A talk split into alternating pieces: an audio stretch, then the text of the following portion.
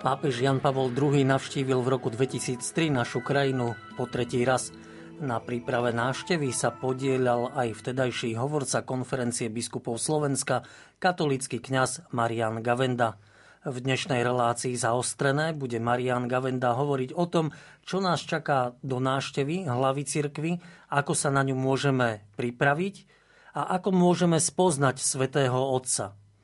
Marian, srdečne vás vítam v našej relácii. Dobrý deň, prajem. Tak, dobrý deň a pozdravujem všetkých poslucháčov Lumenu. Ďakujem veľmi pekne pre poslucháčov aj technické informácie, že hudbu pripravila Diana Rauchová, technicky ju zabezpečuje Matúš Brila a príjemné počúvanie vám praje Radovan Pavlík. Otec Marian, na úvod taká otázka, keď si zaspomínate rok 2003, dnes žijeme rok 2021, kde sa tá doba posunula, keď nástupca Apoštola Petra opakovane prichádza na Slovensko? Tak úžasný postup je v technológiách. Tým, že som mal vtedy na starosti mediálne zabezpečenia alebo mediálnej štruktúry, tak to všetko je minimalizované, malé nároky na prenos, prenosové vozy. Čiže po tejto stránke sa to hodne zlepšilo. Tú zmenu ponímania dobre vyjadruje, že kedysi sa e, e, ľudia fotili s pápežom, že si stali a niekto ich musel teraz robia selfiečka, to tak najviac vyjadruje, že teraz my sa spolu fotíme, predtým sme jeho alebo nás niekto. To je zdanlivý detail, ale už je to iná perspektíva, keď my sa takto naraz fotíme. A pápež to chápe a veľmi často také selfiečko pos, pos, ponúkne. Um, samozrejme, zvýšila sa rýchlosť aj toku informácií, aj ich stárnutia uh, aj ich plitkosť. To sú veci, ktoré súvisia navzájom a je to vývojom doby, nie je to zmenou pápeža. Ehm, tu by som rád poukázal, že naozaj hm, sú tu silné paralely medzi práve Janom Pavlom II a e, pápežom Františkom. Kde ich vidíte? Lebo sú to rozdielne osobnosti, obidva veľké osobnosti. E, tak e, to blízke je, no, jednak tá charizma tej ľudskej bezprostrednosti. Trošku rozdiel je, že pápež Jan Pavel II mal charizmu komunikovať s masou. Proste on zbadal heslo a dokázal to námestie. Áno, áno, zopakujme ešte raz. Kristus, áno. A proste to, to je veľké umenie. Zvlášť, keď je tam milión ľudí napríklad pri stretnutí mládeže. A kým tento pápež je skôr taký pápež bezprostredného kontaktu, že sa prihovorí pri niekom, zastaví sa pri niekom, čo aj Jan Paul II robil, ale predsa len tá, tam komunikácia s masou bola taká jeho špecialita. Hovorí sa, že k tomu dopomohla aj tá, tá spiritualita polská.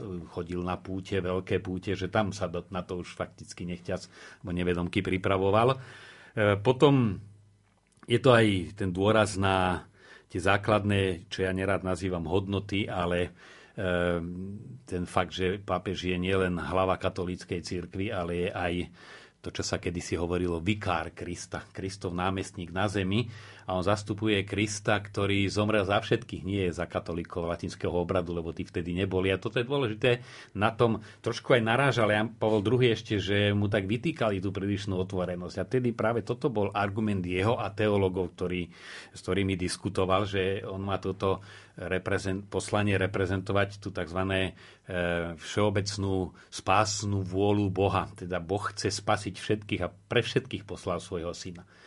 No a preto niektorí sú takí kritickí, prečo sa s tými bratríčkuje, no má to aj tento dôvod. On je námestník Krista, je nástupca Apoštola, ale aj námestník Krista. Takže to je taká črta, ktorá je spoločná, ale dobre ju zvorazní, lebo sa málo kedy pripomína. A potom aj používanie médií, e, určitý optimizmus základný, e, ktorý, keď analizujeme texty Jana Pavla II., tak to bolo stavanie na tom, že hlavne, že človek je stvorený pre lásku a v každom je tá túžba po láske, hlavne v mladých ľuďoch, nepotlačiteľná. Ona sa môže nejakú dobu e, zatláčať a presítiť falošnými nádejami, ale že tá, tá láska nakoniec vždy musí a život musí vyťaziť. E, tu je mierny posúv, ale iba mierny pápež František veľmi na tej tiež láske, ale ani nie tak zakorenenej už v prírodzenosti človeka, ale e, v láske Boha, ktorý odpúšťa.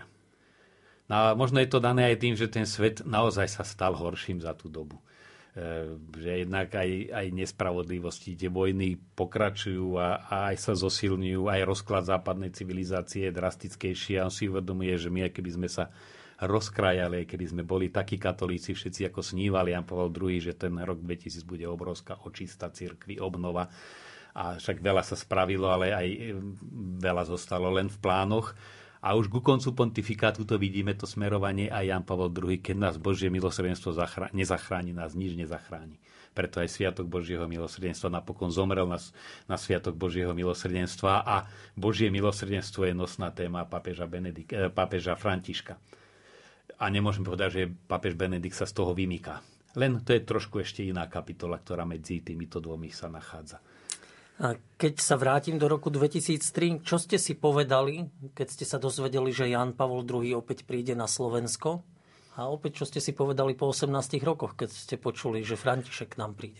Obidve správy boli neuveriteľné, teda v zmysle aj, že nechce sa veriť v zmysle radosnom. Nie je možné, keď niečo sa dozvieme radosné, niekedy aj keď smutné, ale ho, tak to nie je možné. A potom aj logicky, keď sa človek nad, nad to správou zamyslel, to ako nebolo možné.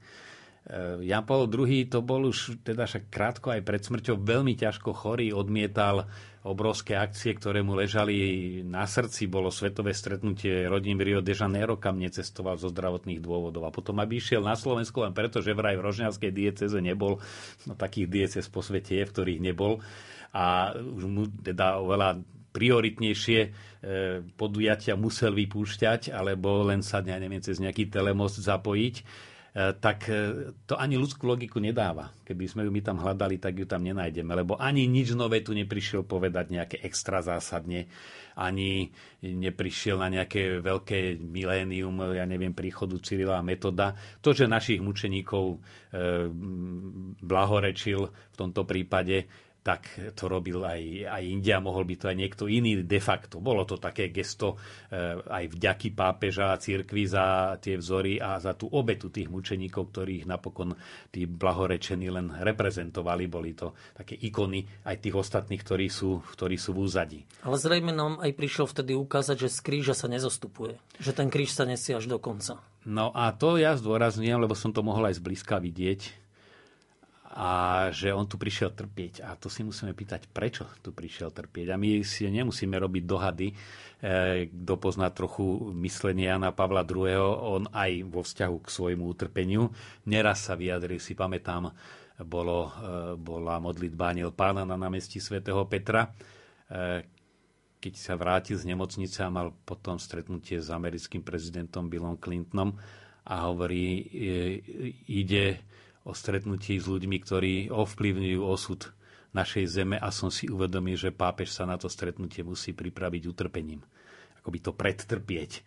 A to často hovoril na, na Margo rodiny, rodiny za zvinom súvise. Už som o rodine veľa písal, už som sa za rodinu veľa modlil, už teraz bude za rodinu len trpieť. On si uvedomil, slova sú slabé. Myslím, že dobre to vyjadril Milan Rufus. E, som bol na prezentácii o poslednej knihy a on tam už taký tiež už eh, zostárnutý, poznačený aj bolesťou, hovorí, no dlho som hovoril, že na báseň treba mať nažité a teraz som pochopil, že na báseň treba mať natrpené. A to vidíme aj v Rufusovej básni, že to sú zdanlivo skoro riekanky, ale tam je taká sila v tej jednoduchosti, že to musí sa natrpieť. A to bol vlastne aj Jan Pavel II. To sme videli že on už ku koncu toho veľa nepovedal. Keď bol mladý, bol aj sympatický, robil gesta, proste mal pekný hlas, vedel mnohých jazykov hovoriť, no potom ledva sa aj v tej talenčine vyjadril, lebo už ho e, tá znetorojená tvár nepustila a, a hlasivky odídené. A čím bol menej po tej formálnej stránke príjemný a, a výrečný, tým viac oslovoval. A to bolo, že aj tá jedna veta bola tak odtrpená, veď ešte Slovensko dobre nosí, tak povedali, veď Slováci majú radi pápeža a uznajú, a, ale keď išiel potom na stretnutie mládeže do Švajčiarska, kde vieme, že Švajčiaria vzťah k Rímu je veľmi historicky poznačený a tam, tam povedal pár slov a tí mladí Švajčiari boli, boli zbláznení do neho, elektrizovaní. A všetci radili, to bude fiasko, tam radšej neísť. A on vedel, že áno, keď to odtrpím, tak to má význam. Na, prečo na Slovensku? No tak to je ten, čo my nazývame testament, že Slovensko má veľkú úlohu v, v Európe 3. tisícročia a zase nemusíme si robiť dohady on, v zápäti, a to sa už necituje, väčšinou sa cituje len táto prvá veta. A čím tam hovorí? Svedectvom a obetom učeníkov, sviežosťou mladých generácií, kultúrou, tradíciou. Čiže on aj vymenováva A ešte aj vyzýva, že toto si máme chrániť a rozvíjať, čiže my sa už nemusíme e, pýtať čo.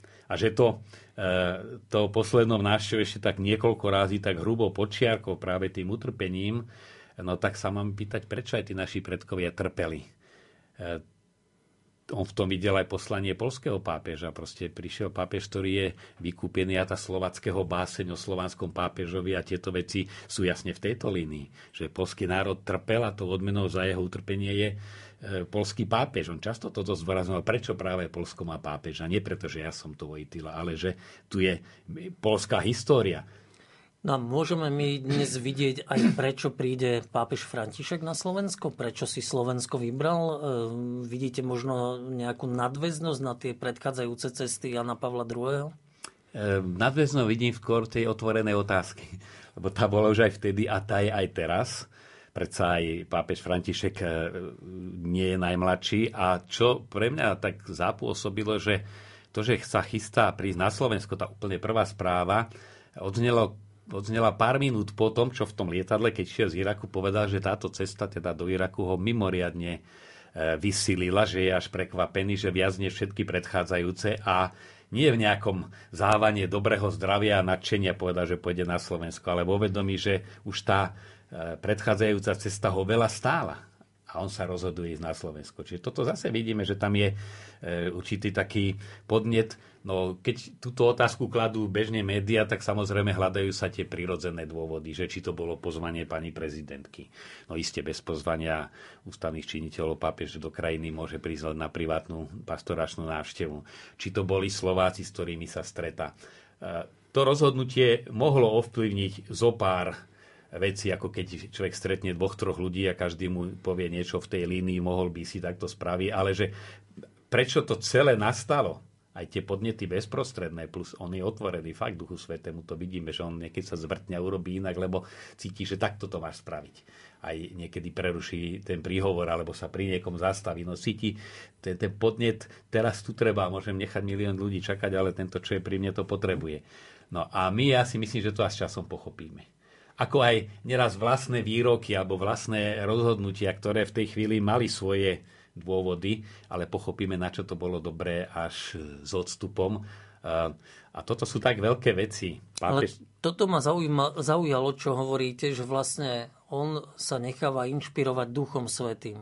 Čiže naozaj uvedomiť si, že on neprichádza len tak, že naozaj, že ho niekto pozval, ale Duch Svetý sem posiela nástupcu Apoštola Petra. No to sú tie príčiny bezprostredné, lebo zase tiež nie, nie, neznamená, že nejaká holubička nad ním zamáva krídlami, to je bolo veľmi, veľmi materialistické, alebo že má nejakú víziu. Proste on je citlivý na podnety srdca, však o tom vidíme, ako reaguje na problémy, vidíme, ako pozbudzuje do takéhoto vnímania, čiže vie, o čom hovorí z vlastnej skúsenosti, to nie sú naše dohady, to, to, to je fakt, že takto on vníma, vníma životné okolnosti, však to koľko raz je v tých kázniach, keď ti niečo vojde do cesty, byť v tom Božiu vôľu, no tak asi preto o tom hovorí, že vie, vie, o čom hovorí z vlastnej skúsenosti. No a preto hovorím, nie je dobre sa strácať v tom, čo čo asi to spôsobilo. Isté tá kurióznosť je prirodzená, ľudia sú zvedaví a médiá chcú čím skôršie byť, sa pretekajú, kto povie, prinesie kurióznejšiu správu, ale toto chce aj také dlhodobejšie e, dlhodobejšie uvažovanie. A možno my to až aj na etapy pochopíme, že hm, neraz sa to stalo aj mne určite každému aj, aj z našich poslucháčov, že čítam knižku a ma osloví a potom o 10 rokov ju čítam a osloví ma úplne iné. Asi poviem, čo si bol slepý, vtedy si to nevidel.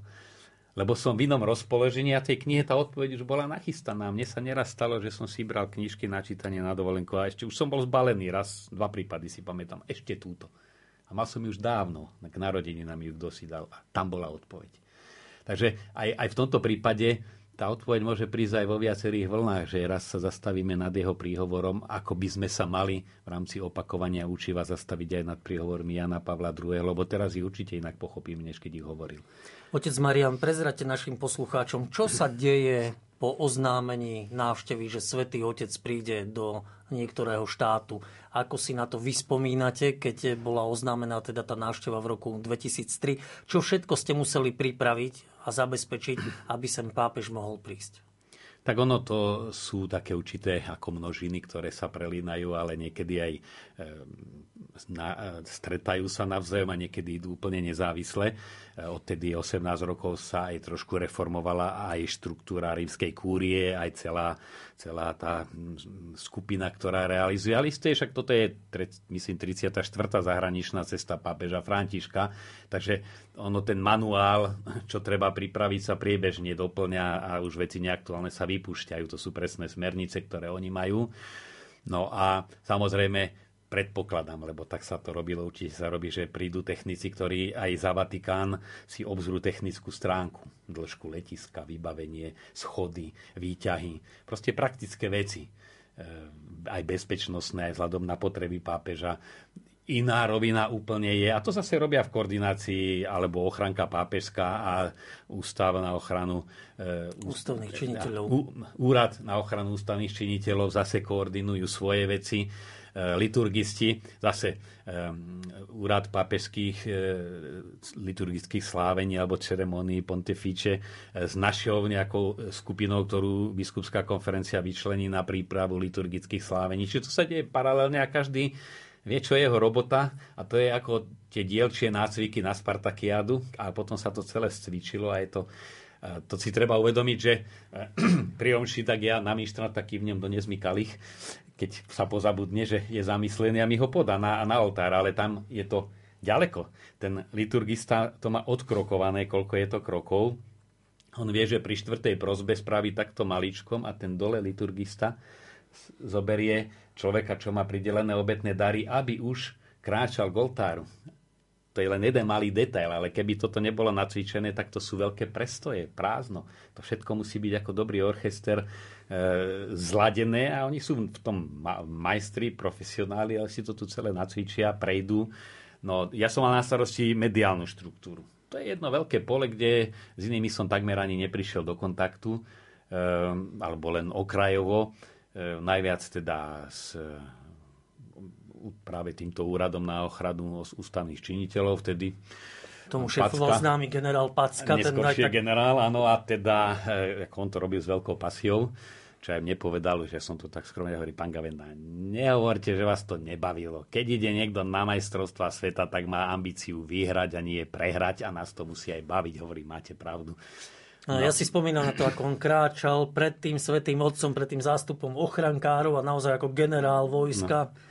No, teda aj utekal za, to, za, za tým papamobilom pekne, ako bol tam v prvej línii a osobne nie, že by to z nejakej veže riadil.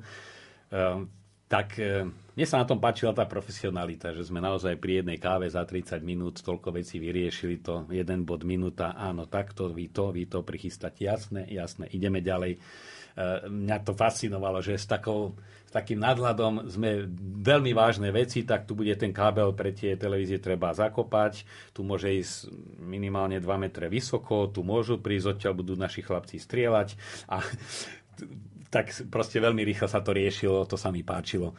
E, Spomenuli ste, že ste mali média na starosti. E, ako hovorca KBS je to prirodzené. E, tie môžeme rozdeliť na zahraničné médiá a slovenské. Mali také rovnaké záujmy, alebo to bolo dosť odlišné? a civilné.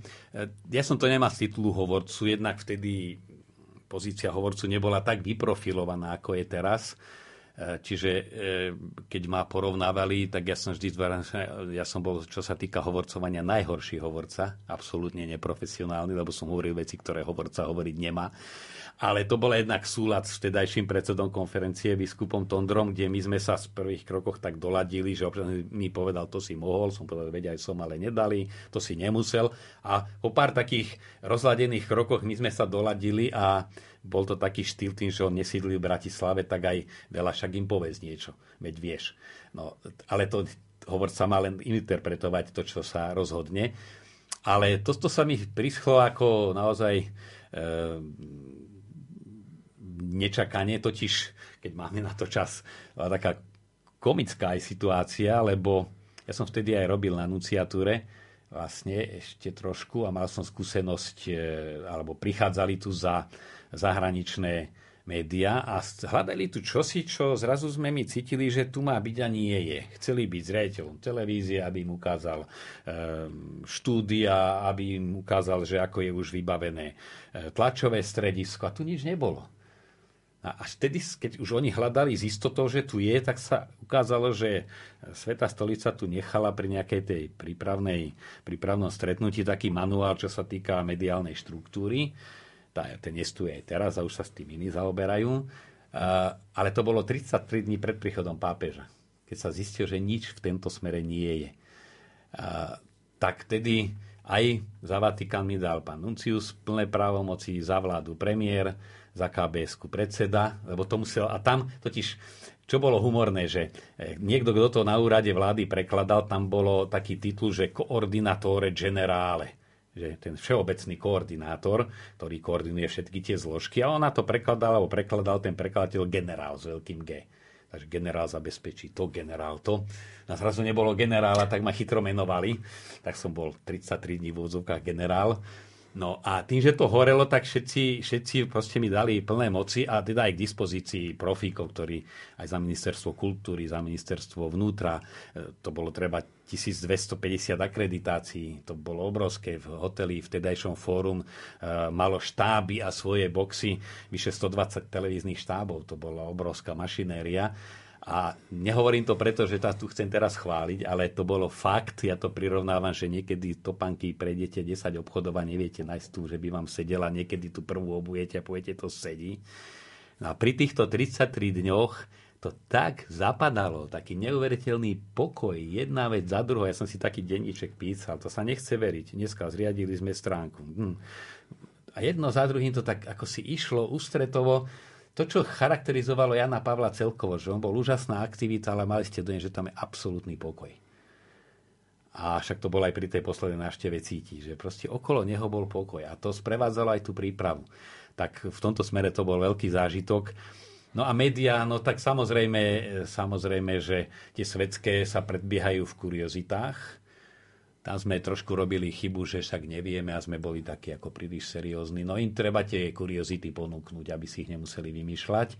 A o každom pápežovi tých kuriozít sa vie dosť takých a, a neraz aj pekný, že ako nejaké gesto spravil, ako tam odišiel, ako, no tak e, to je dobré, aby ozaj sa to tie médiá dozvedeli, aby nemuseli potom sa chytať nejakých, nejakých ozaj pritiahnutosti za hlavu. Treba ich chápať, no. E, ten bulvár žije na, na kuriozite, to nie je nie, nie vždy zloba, ale bulvár z akejkoľvek akcie, či športovej, kultúrnej alebo náboženskej, na ňu zareaguje e, jazykom bulváru. No a preto treba aj tie solidné veci prekladať do toho jazyku. Len je dôležité, aby za tou bulvárnosťou išlo čosi hlbšie. Lebo inak je to také len naozaj do luftu niečo. Marian Gavenda je dnešným hostom relácie Zaostrené a bude ním aj po krátkej piesni.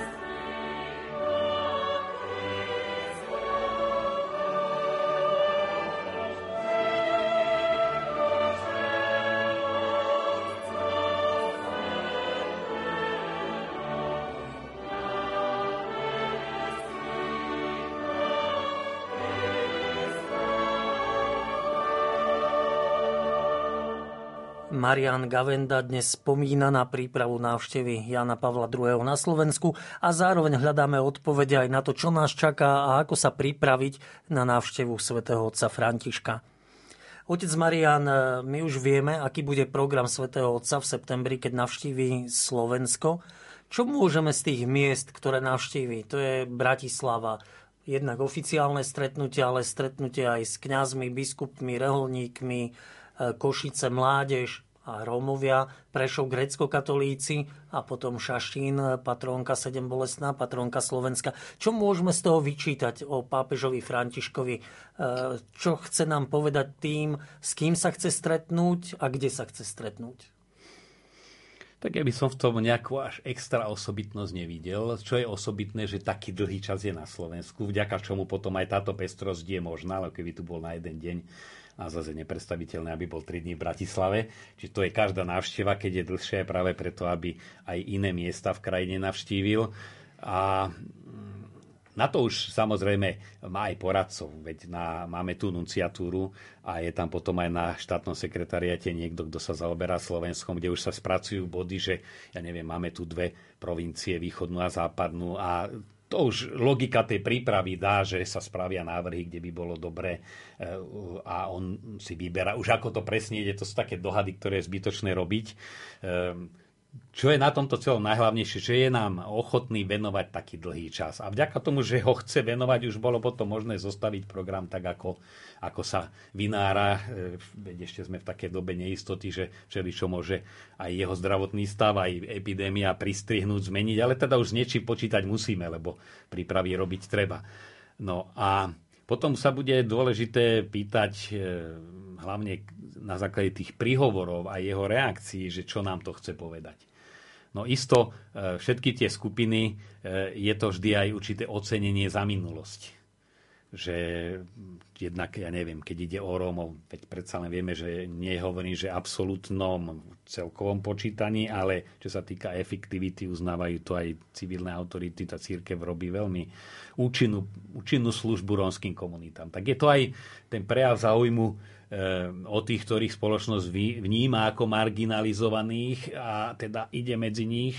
E, stretá sa, ja neviem, však s biskupmi samozrejme, na to, aby bol s biskupmi, aby ich pozbudil. Už to, že sú spolu, to je, to je úžasné gesto, že príde pápež medzi nich, tak nemusí tam povedať prelomové veci, ale že je s nimi takisto, že tú komunitu jezuitov, alebo tých, alebo oných, že sa stretne. Takže tu je aj ten, také uznanie toho, čo robili aj tie dávnejšie generácie, teda 2-3 dozadu, 50. roky, e, roky normalizácie, potom celé to oživovanie normálneho fungovania církvy. To je taká korunovácia alebo ocenenie. Pápež to prišiel, prišiel medzi nás, tak je to, eh, je to odmena určitá. No a potom vždy sa treba pýtať, čo to chce povedať pre, pre budúcnosť. A no, tak ako keď to vidím, že keď prídem do knihkupectva a vyšla kniha niekoho, koho poznám, tak si ju kúpim úplne inak než neznámeho autora tak si myslím, že aj už keď raz ten pápež tu bol, že asi inak chytíme tie jeho dokumenty a veci do ruky, že nám tu bude viacej hovoriť a to myslím si, že bude kľúčové. Že nielen čo tu povedal, lebo však tam sú aj tie úvodné oficiálne časti a toho až tak veľa nebude, ale že aby sme ozaj e, čítali a počúvali to, čo všeobecne hovorí. Chcel by som sa predsa len pozastaviť pri tých niektorých jeho zastávkach, vlastne on bude slúžiť na Slovensku dve liturgie, teda Svetú Omšu v Šaštíne a východnú liturgiu v Prešove grécko-katolícku. To vlastne Jan Pavol II nespravil, ten sa v Prešove len zastavil. A možno tam aj vidieť e, takú františkovú snahu, ktorý má starostlivosť o východné církvy celkovo na tom e, Blízkom východe, na Strednom východe, že je to také dôležité upozornenie, že on vníma, že je hlava teda celej katolíckej cirkvi vo všetkých obradoch a je to aj uznanie tej cirkvi, aj tých mučeníkov, ktoré dala cirkvi a národu, grecko-katolícka církev? Tak e, znova, je to aj také symbolické gesto. Pravdou je, že pri tej prvej návšteve bolo svetorečenie košických mučeníkov, tak ťažisko bolo v Košiciach, aj celá tá slávnostná Sveta Omša a Prešov sa pridal. Ehm, je aj zaujímavé, na to sa málo myslí, že keď bol ešte e, arcibiskup a kardinál Bergoglio členom biskupskej konferencie Argentíny, tak v rámci tej konferencie mal na starosti grécko-katolíkov, ktorých komunity veľké sú v Argentíne či ukrajinských alebo iných. Takže on, on vlastne, čo by sme mohli povedať, kde tam on v Argentíne mohol počuť o grecko-katolíkoch, no áno, dokonca ich mal priamo v starostlivosti. takže aj to, to tu, čo si hovorí, no a už keď ich raz mal starostlivosti, inak vnímal aj, či už, ja neviem, arcibiskupa Cyrila Vasila, alebo keď tam prišli naši, či už vladyka metropolita Jan Babiak, že proste tak, to sú také kamienky, ale znova my musíme ten nadčasový odkaz a to je to predsa len ten závan tých druhých, druhej časti plus východu a západu. Hoci ja by som v tom tiež videl určitú syntézu, ktorá mi v tejto chvíli prebleskla. Totiž um,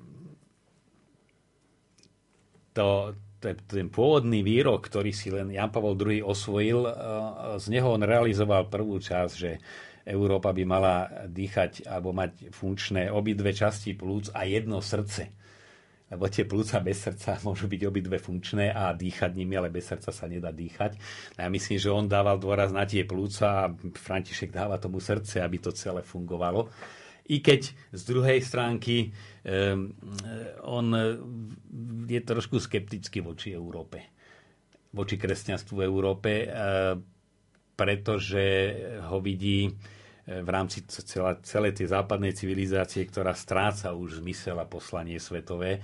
A žiaľ, on nemôže, nemôže v, každ, v každom človeku vidí aj v každom veriacom toho, koho sa má starať ale predsa len z tých vyjadrení vidíme, že pre neho to nie je až taká katastrofa, keby círke v Európe zanikla aj celkom, ako zanikla v Severnej Afrike alebo inde. On pozera z toho iného pohľadu. Však dobre, vedie tu Afrika, je tu Ázia, je tu Stredná Južná Amerika.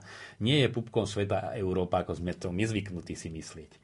To, čo povedal Štrasburgu, a neradi to niektorí počúvajú, a Štrasburgu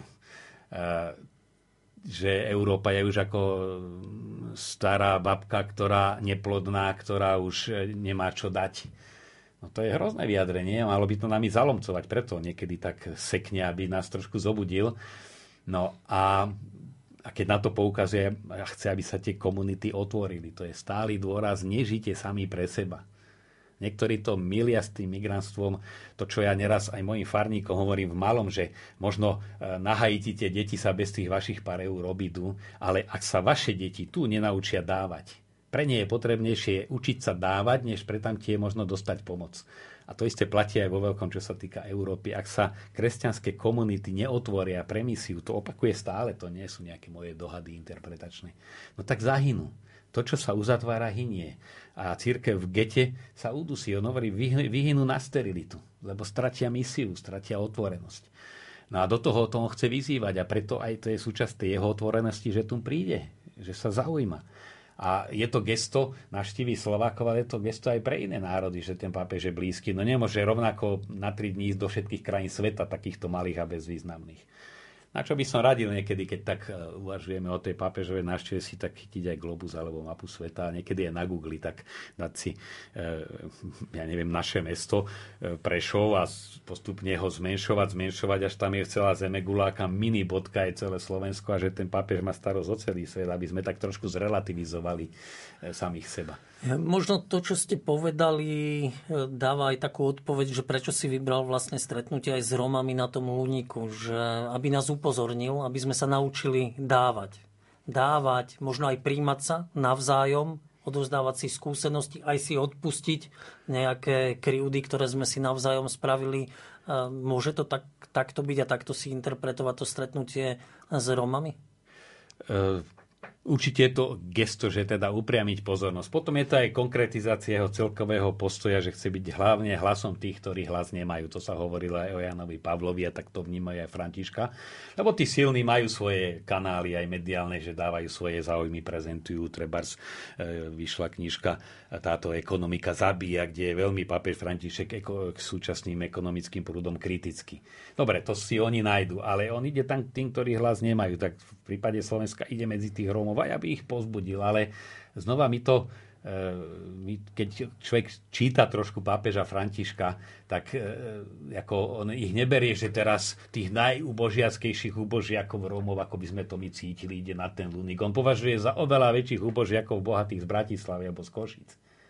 Lebo to sú ľudia, ktorí, ako to kto si povedal, okrem všetkého už nemajú nič. A to, to je tiež jeho optika, že on vie, že tí ľudia sú chudáci, tí, ktorí si myslia, že majú všetko, že materiál to, to píše stále, že to naplní srdce sa milia. Sú to biední ľudia. No tak aj, aj takto na to treba pozerať, že to nie je len, ale on, on chce tým gestom otvorte sa, vidíte a nemyslíte si, že len ten materiálny blahobyt vám dá šťastie. Šaštín, sedem bolestná panna Mária. Dá sa hovoriť o marianskej úcte svätého Otca? Vieme si dávať nejaké odpovede? Samozrejme, je to patronka Slovenska, prichádza sem v deň, keď je jej slávnosť, ale predsa len vieme niečo povedať o marianskej úcte svätého otca Františka?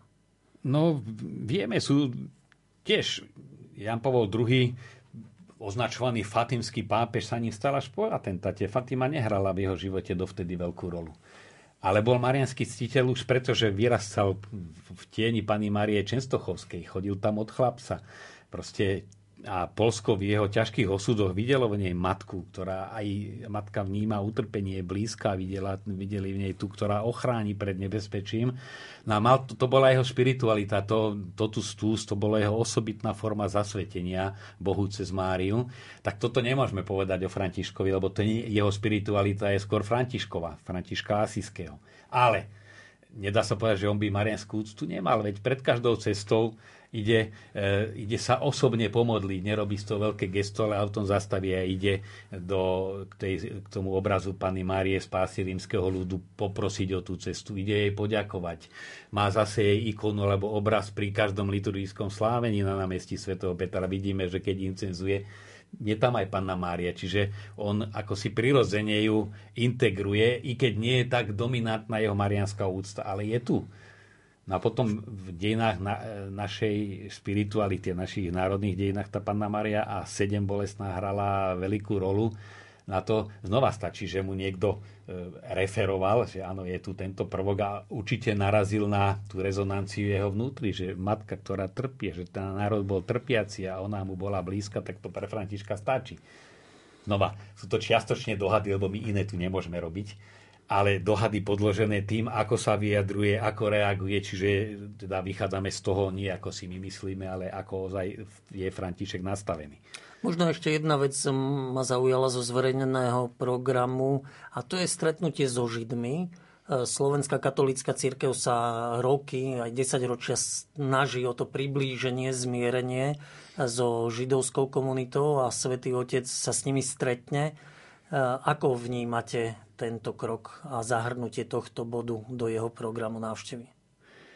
Tak v istom zmysle nie je na tom nič výnimočné, lebo je to už štandardný krok jednak zo zástupci židovských obcí, tam, kde prichádza, a potom aj s predstaviteľmi iných, buď kresťanských náboženstiev, a keď je v krajinách, ako bol moslimských, tak aj s predstaviteľmi islamu alebo iného náboženstva.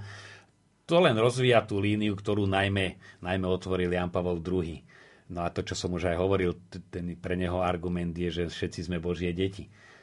A máme spoločného otca, nielen, že Boh stvoriteľ alebo nejaký abstraktný Boh filozofov ako prvotná príčina, ale Boh otec, ktorý všetky, všetci ľudia sú jeho deti, ktoré miluje do krajnosti. Takže on tam nejaké vyčlenovanie. A isté, že tam je aj v tých je to aj signál nejaké tie ešte doznievajúce reminiscencie z minulosti, Eh, alebo rodiace sa nejaké animozity, že ich týmto utlmovať, ale je to proste línia, línia, ktorú sleduje, že naozaj je tu nie len pre katolíkov, ale v mene katolíkov a zároveň aj v mene Krista, ktorého zastupuje, to sa v ňom spája, eh, tak sa otvára aj pre tých ostatných. Myslím si, že v dnešnej dobe, keď máme tendenciu, a nielen katolíci, to je prvok, ktorý vidíme v rámci pravoslávia ruského, gréckého, eh, v rámci evanielik skálnych církví, latinského katolicizmu, že sa dosť radikálne začína vyčlenovať alebo ten kontrast e, lavice alebo liberálneho prúdenia a konzervatívneho. To je v každej církvi, to nie je na Slovensku špecifikum, alebo len v rímsko-katolíckej. Že ten strach z toho sekularizmu a z toho, že sa to všetko rozloží a vyparí, vedie k takej až krčovitosti a uzatváraniu sa vypovedal jeden pútnik e, z Ruska v Svetej Zemi, ekumenizmus je najsilnejšie diabolstvo našej doby. Pozrite, ako Európa dopadla, oni chcú, aby sme my takisto dopadli. No, čiže vidia, že ten, ten rozklad povedia, my takýto ekumenizmus nechceme. No ani my ho nechceme, len práve preto ho treba budovať, že prichádza do krízy. Lebo v rámci jednotlivých cirkví sa to, sa to naozaj vyhrocuje a tým pádom vzdialuje od Evanília, niektorý viac doľava, niektorý viac doprava, ale keď jeden ide 10 km doprava, druhý doľava, sme 20 km od seba a ďaleko od Krista. Takže on ide, nie je nejaký aritmetický stred, on, on pokojne, až by som povedal s takým by som povedal to nahrubo ako buldozer, lebo niekedy tak ide proste priamo bez toho, že nie, že by nehľadil, ale nehľadí na to, že čo si budú druhý myslieť a čo mu budú vyčítať. Ide to Evangeliovou cestou, aby jedným aj druhým aj tretím ukázal, toto je cesta. Otec Marian, eh, aby tá návšteva neprišla a znova neodišla, eh, ako by sme sa mohli pripraviť, aby nám tá návšteva svätého Otca nástupcu apoštola svätého Petra niečo dala, niečo priniesla, niečo zanechala a my sme zmenili svoje životy. No, na prípravu je málo času, ľudia sú rozdovolenkovaní, to si treba priznať, že aj tie farské aktivity obyčajne cez to leto ustanú, lebo čo si systematické robiť cez leto je ťažko, čaká sa na september, aj katechezy, prípravné kurzy, všetko. E, samozrejme dá sa, čo si aj cez média, aj také jednorazové, také rozsievanie, treba z jeho myšlienok poukázanie, aby to nezostalo, prečo ide tam a nie tu a prečo vakcinovaný a, a taký, lebo e, to je riziko, že ten, ako to e, už spomínaný Rufus hovorí, že ten roškatý tam plúvne to svoje do všetkého, aby to znechutil. My si musíme na to dodať pozor, aby sme nepodľahli. Diabolos je ten, ktorý rozdeluje a polarizuje. To je vždy od diabla, čo polarizuje. A, a láska spája a preklenuje aj, rôzno, aj rôznorodzosti, aj rôzne pohľady. Čiže toto je základné, čo sa musíme držať. Láska spája, každé delenie je od diabola, od diabla, rozdelovača to, to by som povedal, že asi momentálne najdôležitejšie. To by si mali všetci diskutujúci na sociálnych sieťach uvedomiť asi? Aj mimo nich, aj... No, ale toto je teda, myslím, že hlavný odkaz teraz je ísť na jadro, čo ozaj on hovorí, že to je pápež. Nie, nie dohadovať sa, že kde bude koľko, ale že čo napísal v ktorej encyklike alebo si pozrieš, však máme cez stránku KBS, dať si tam dokumenty pápežov, František, tak keď som chorý, pozriem si 5 posolstiev k chorým a, a vidím jeho postoj k chorým, keď toto pozriem si k médiám a vidím, aký má vzťah k médiám. Že toto je uh, uvedomiť si, kto to k nám prišiel. Lebo ako vyzerá, to my vieme dobre z fotografií a teda z televízie, ale že kto to je, tak to nájdeme v tom, čo hovorí. No a potom ťažisko podľa mňa bude E, bude až postupne to rozmieňať na drobné. Či zostaneme zase pri sentimente a tí, čo budú mať fotku, si ju pekne zarámujú, alebo to pôjde ďalej, to bude v našich rukách. Čiže ak by sme ho chceli lepšie spoznať, spoznať jeho myšlienky, možno čím by ste odporúčali našim poslucháčom začať? Čo si prečítať? Spomenuli ste tu stanovisko k chorým, encykliky, ale čo zobrať, aký dokument taký do rúk, ktorým začať, ktorý nám otvorí tú cestu k Františkovi? Aby som nerobil reklamu, lebo to je riziko, tak by som z jeho magisteria hlavne tú programovú exhortáciu Evangelii Gaudium, to je ohlasovanie Evangelia v súčasnom svete. To sú úžasné veci. Krízy, ktorým církev čelí, výzvy, ktoré sú. Je to analýz, to je biskupská synoda, to není on, že si to v záhradke písal tam niekde, alebo e, večer pri nočnej lampe. A Christus vyvíť zase mladým a celé a zase a celému Božiemu ľudu. To je toľko nádeje, ale nie také lacné, tom Kristovi v odpustení zakotvenej. E, tak to naozaj každý deň si kúsok, tu som len tak otvoril, spolu riskovať. Výzva. Láska, ktorá sa dáva a ktorá koná sa často míli ale vedieť riskovať aj omyl a ísť do toho, ne, nečakať, že, že aby som sa nepomýlil. Je tak náhodou. Úžasné veci. A potom pri, vyšlo veľa tematických kníh, e, napríklad s Františkom na cestách, alebo Boh je mladý, alebo František o radosti, František o nádeji. Je toho veľa. A tam je to rozrobené, už povyťahované, ozaj taký ten extraktík, ako tie koreniny. No a si tak položiť, ja neviem, na stôl, alebo pri káve, kde kto zvykne mať taký kútik pokojný. No a každý deň si dve, tri myšlienky prečítať a pýtať sa, čo mi to asi hovorí. Nie tomu druhému, ale mne. Lebo jedine tak sa s ním vnútorne zosúladíme a vtedy aj môže, môžeme chápať, kto to tu je a čo nám chce povedať.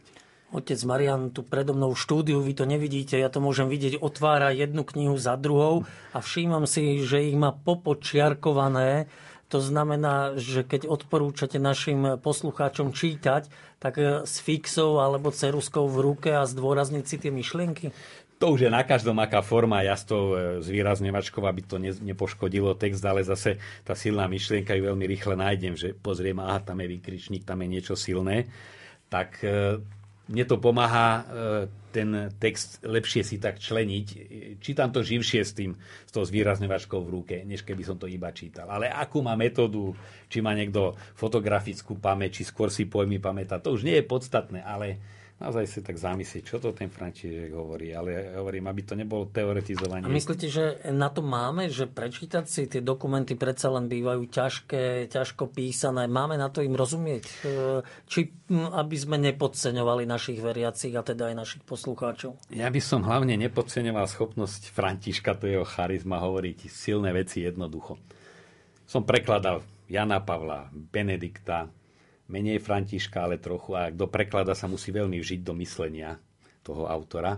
No najľahšie a najbrilantnejšie texty, a nie že lahučke nejaké rozprávočky, ktoré sa ľahko prekladajú, hoci aj rozprávky sa ťažko prekladajú, ale je František, proste on to tak jadrne povie. Kňazi sa nemajú tváriť, ako by boli na pohrebe stále. Tak to je jasné. Alebo mám pocit, že mnohí veriaci stále sa cítia alebo sa tvária, ako by bol ešte stále len Veľký piatok a nebola aj nedela skriesenia. No čo na tom nerozumieť? Že však iste aj utrpenie je súčasť cesty, ale to už je utrpenie, na ktorým Kristus zvíťazil. Alebo keď povie, bol som veľa razy na pohrebe a nikdy som nevidel zárakvo stiahovací voz. No, tak alebo že ten rubáš, čo budeme v ňom v rakve obvečený, tak nemá vrecka. To sú tak jasné veci a tak trefné, hlboké. Čiže práve Františka je aj jeho encykliky, isté, že to nie je také príbehy lacné, ale, ale sa to dobre číta. Treba to čítať po kúsku, vybrať si a naozaj to, to je veľmi jadrné. Takže to bol Marian Gavenda a jeho odporúčania v dnešnej relácii zaostrené.